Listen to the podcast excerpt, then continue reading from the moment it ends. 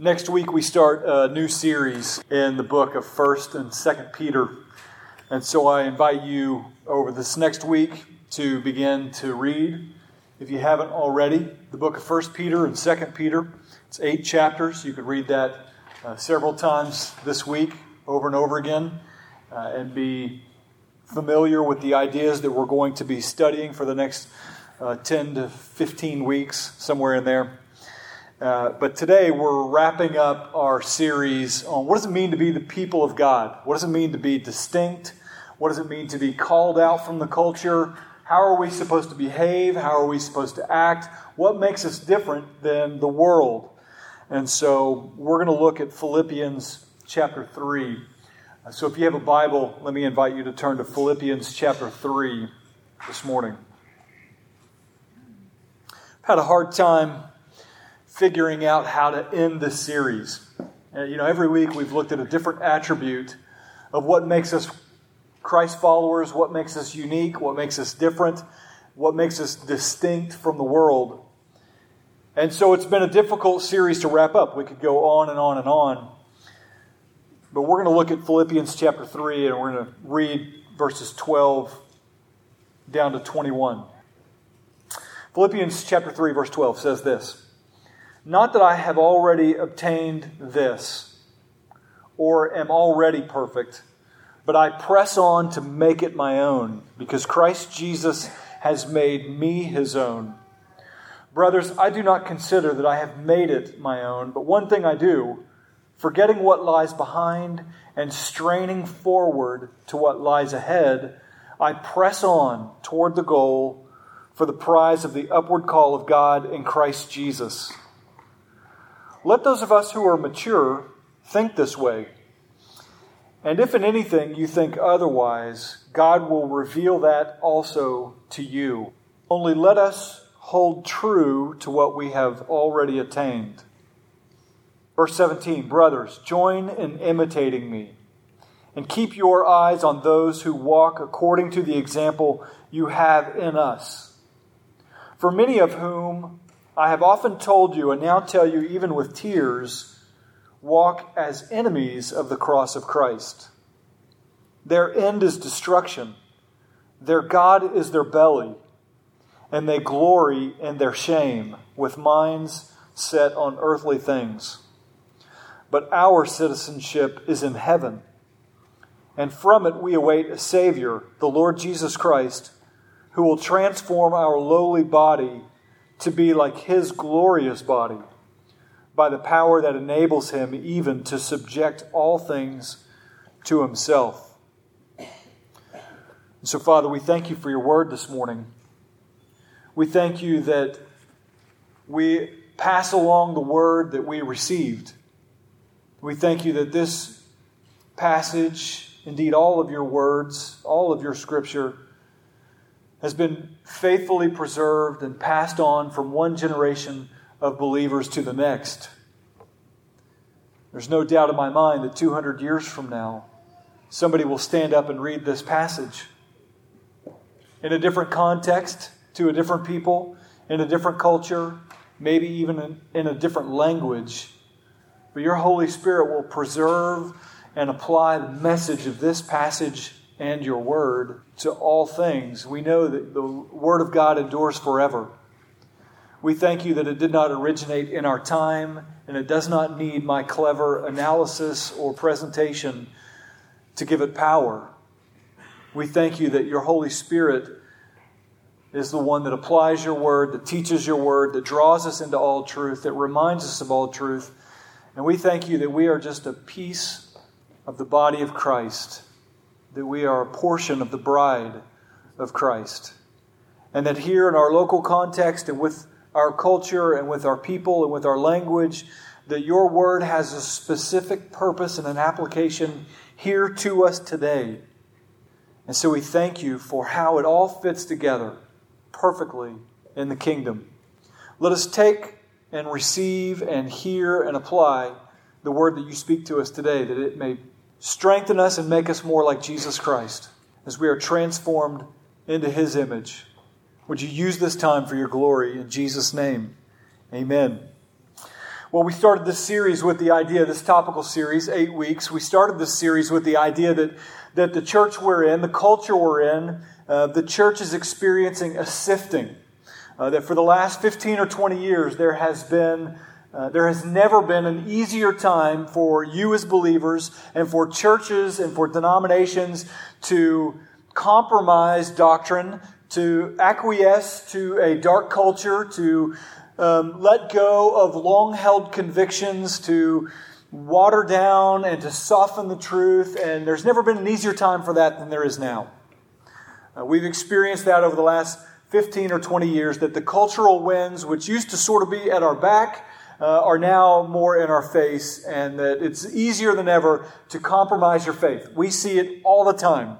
Matter of fact, the pace is almost weekly that you can point to people who used to walk with the Lord, who used to be in our fellowship, who used to stand up for truth, who used to stand up for Jesus, who used to believe in the Bible, who used to do all those things that have now gone out from among us that are no longer walking with the Lord. They no longer believe the things that, uh, that the Bible teaches. They now have a different faith altogether, and it's not the same faith that was handed down to us. This is not surprising. Uh, 1 Timothy 4 says, In the later days, the Spirit expressly says that some will depart from the faith. They were with us, now they're not among us anymore. And as the cultural uh, winds continue to pick up speed, you can expect that people in this room will no longer be in this room years from now. And I don't mean that in the sense that this local body of believers, I mean that in the big church, the big C sort of way. That, that in the big church, we will not see people walking with Jesus, that we will not see the faith, uh, people continuing and remaining in the faith like we had before. It is more easy now to compromise truth and doctrine and faith in Jesus. And so we took this eight week topical series to understand what it is that makes us unique as Christ followers. What is it that makes us unique? We, we started with Malachi 3, where, where there's a remnant of people who are within the nation Israel, who, at the serious rebuke of the prophet Malachi, gather together in a small group and say, The word has cut us to the core. What he has prophesied and preached to us, we receive with brokenness and repentance.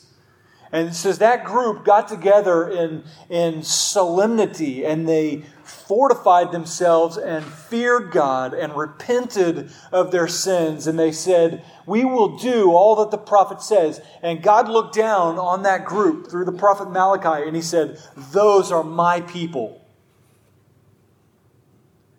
In the day that I make up my treasured possession, Malachi said in chapter 3, he said, quote, In the day that I make up my treasured possession, when the day I look up my people, they shall be mine. That group. That small group. And so we said, what is it about that group? What is it about that group of people, that remnant, that God so honored and cherished that He would say, Those are my people? And that's what we've been exploring for eight weeks. What is it that makes us His people? We also looked at Hosea, and Hosea was told to take a wife, and he was told to name one of his kids Lo Ami, right? And kids, what does Lo Ami mean? Not my people. They were saying that they were God's people, but in every way they were living in disobedience, and their hearts were far from Him. And He said, They say they're my people, but these are Lo Ami. These are not my people. So, how do we get in this group and not in this group? That's what this series has has looked at. How do we sum up this series? We took the first week in Genesis 4 through 6 and we traced nine generations of Seth.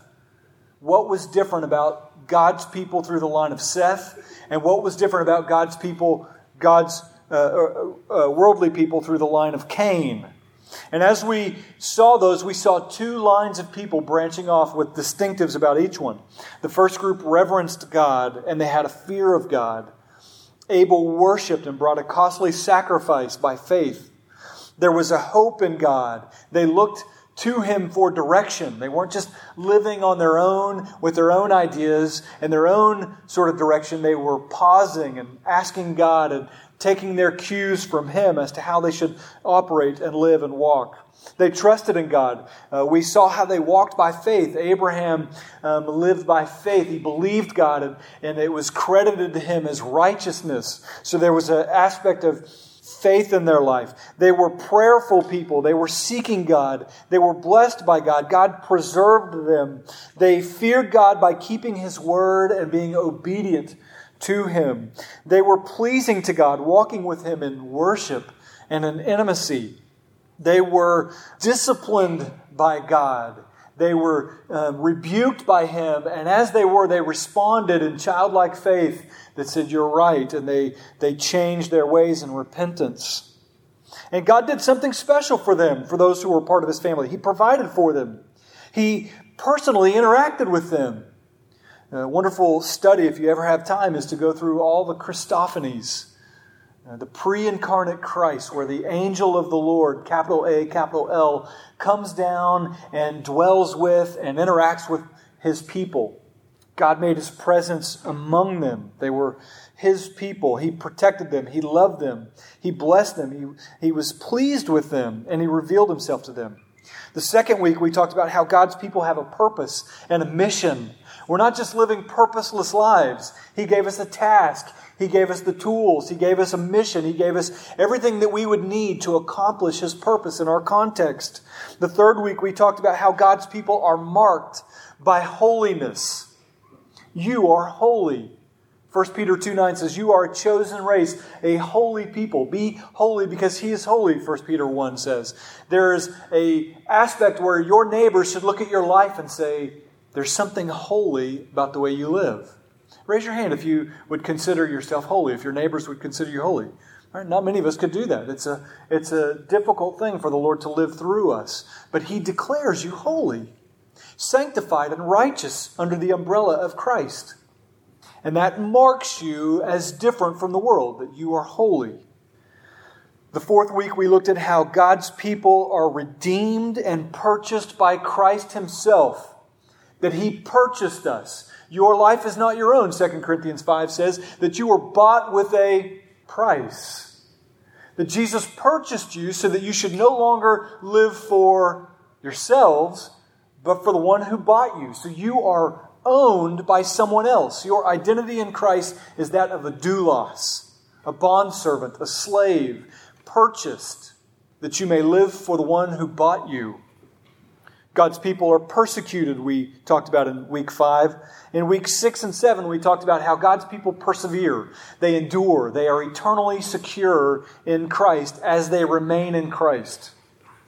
So, how do you end a series like this? There are dozens more attributes that we could look at. We are supposed to be watchers, waiting for the redemption of Christ. We are supposed to be uh, watchful, waiting for Christ to come on the clouds. And that whole aspect is weeks worth of sermons on how to wait and watch well.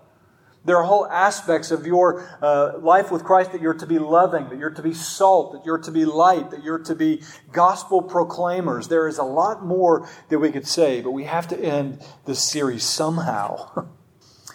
and the pervasive question that has been on my mind and on my heart for the last six months or more as I've prayed for Ridgeline, as I've prayed for our church, the question that has burned in my mind and that I've often sought the Lord about is what's the church going to look like tomorrow?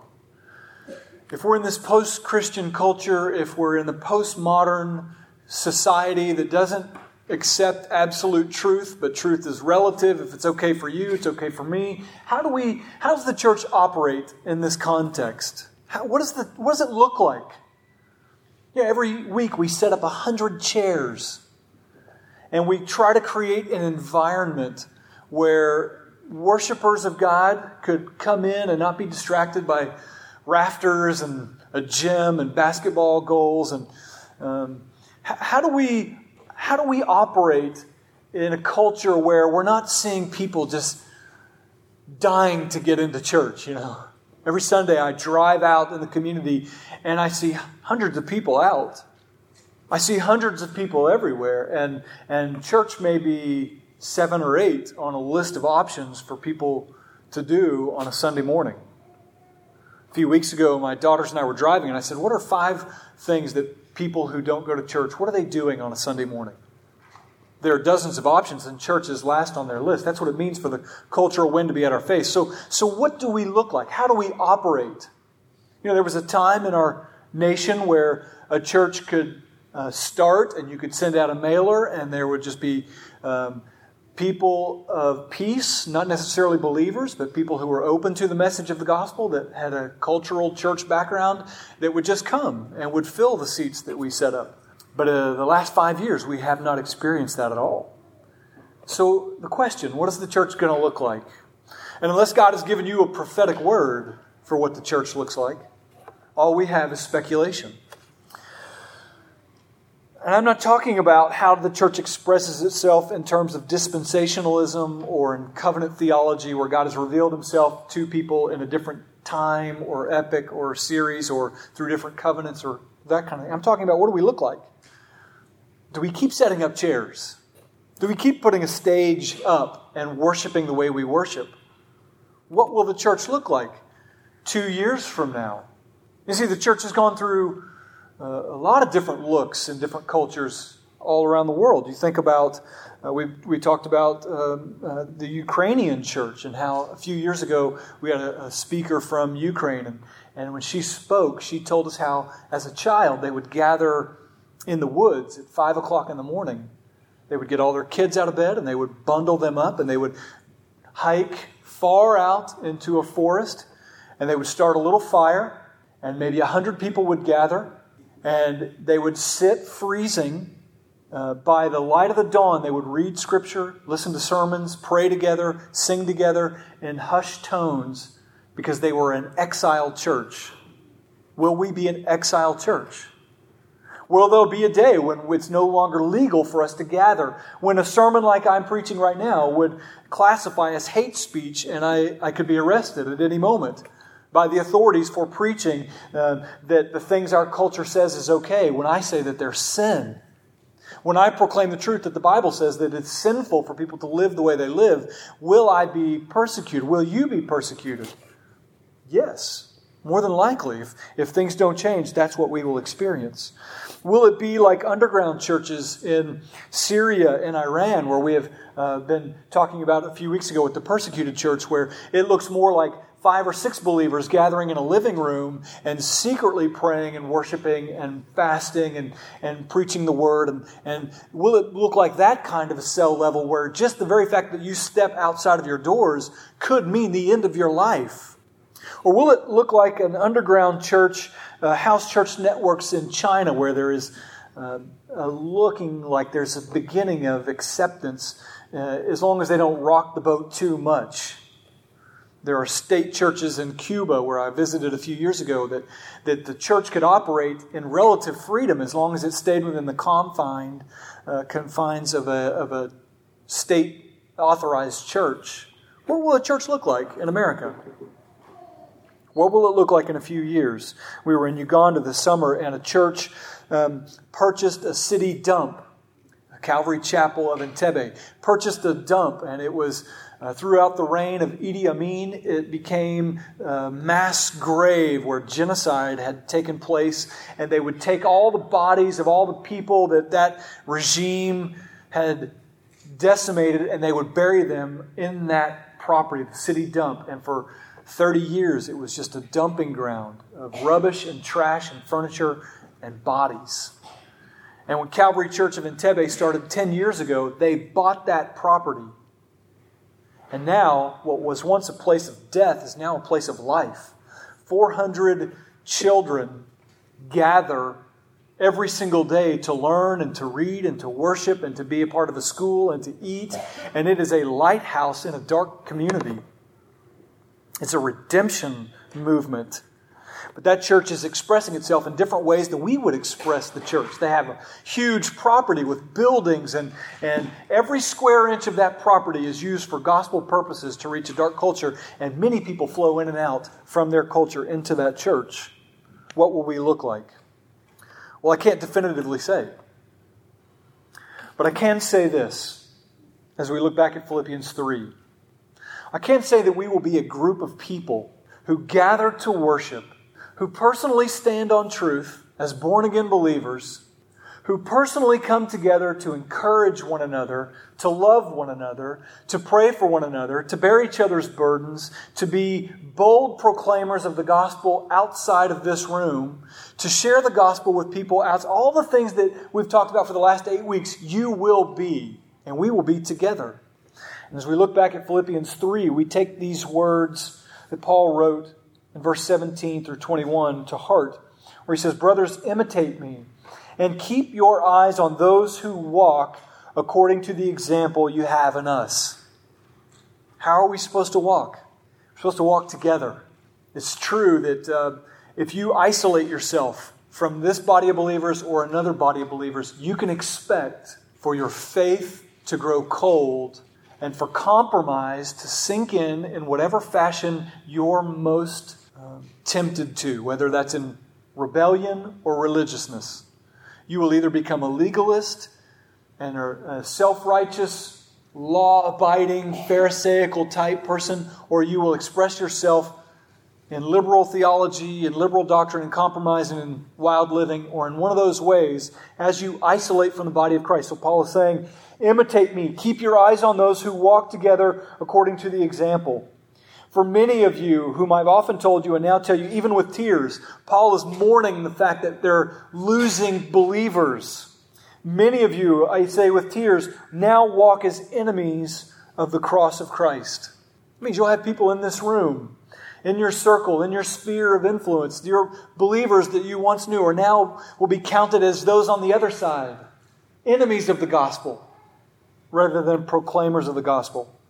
I had a conversation a few weeks ago if somebody was embarrassed of the words of Christ. Ah, I don't know if Jesus really meant this. Surely he can, we can soften his message a little bit. Their end is destruction, and their God is their belly. They just follow their appetite. Anything that they're hungry for, they do. And this is the expression of the flesh. They have their minds set on earthly things, Paul says. But verse 20 our citizenship is in heaven. And from heaven we await a Savior who will transform our lowly body to be like his glorious body by the power that enables him to subject all things to himself. What, is it, what does it look like for us to walk as believers? What will our church look like? I tell you, the last of my worries are where we meet. We've met at eight locations. As we, we started at the Watchman's, Watson's house. Right? We just, as a small group, praying and fasting and meeting every Sunday, asking the Lord, we here are eight good reasons why we can't plant a church. And we met there for eight, uh, six or seven months, just asking the Lord, do you want us to plant a church? Asking the leadership, do you want us to plant the church? Fasting, praying, asking God, here's this reason why we can't plant, here's another reason. And week by week, month by month, all those obstacles were taken down, and so we began to meet there. Then we met at another church on their stage at Faith uh, in Sellersville. Uh, once we moved from Faith Sellersville, after a month, uh, we moved to a bounce house. I'm sorry, no, then we moved to Grace uh, Covenant Church, Grace Community Church, um, that met out here somewhere. I forgot the name of it at a school, Penn Ridge, Penview, something like that. We met with them for a month, and then we met at a bounce house in birthday party room A or B. Right? All the kids are fist pumping. They loved that church expression. It was. Um, they went to, it was like a, we rented the birthday party room every week. It was just a small group of believers there. Then we met under a tree at the Souderton Park for five and a half months. Just a group of believers meeting out in the open. Then we met at Indian Crest. Then we met at Green Street. Then we met here. Listen, where we meet doesn't matter. Don't get so caught up in the location as much as who's with us. Everywhere around the world, believers gather, and it doesn't matter where they meet, it matters who's meeting with them. And the reason why they meet is to worship and to speak and to preach truth, like we talked about in 1 Timothy 4 two weeks ago, to encourage each other and to live on mission. And in all these ways, I may not be able to tell you how many chairs we set up and where the address will be. But I can tell you that God's people will continue do, to do what God's people have done in various contexts around the world. And the church of Jesus Christ will look like what God wants it to look like for this culture, for this time. Some people wish that we could go back. If we could only have a church like Spurgeon, Well, we're not in London in the 17th century, right? In the 18th century. We're, we're here now. Spurgeon wouldn't preach the way he preached today because he has a different crowd and a different culture. Our expression is to be faithful to Jesus and to the Word together in this culture and in this place. So I invite you to join with me as we keep our eyes on Christ and walk together and live as citizens not of this culture, but citizens of another kingdom that's coming. That our minds aren't set on earthly things, but they're set on things above. Father, we thank you for your word today.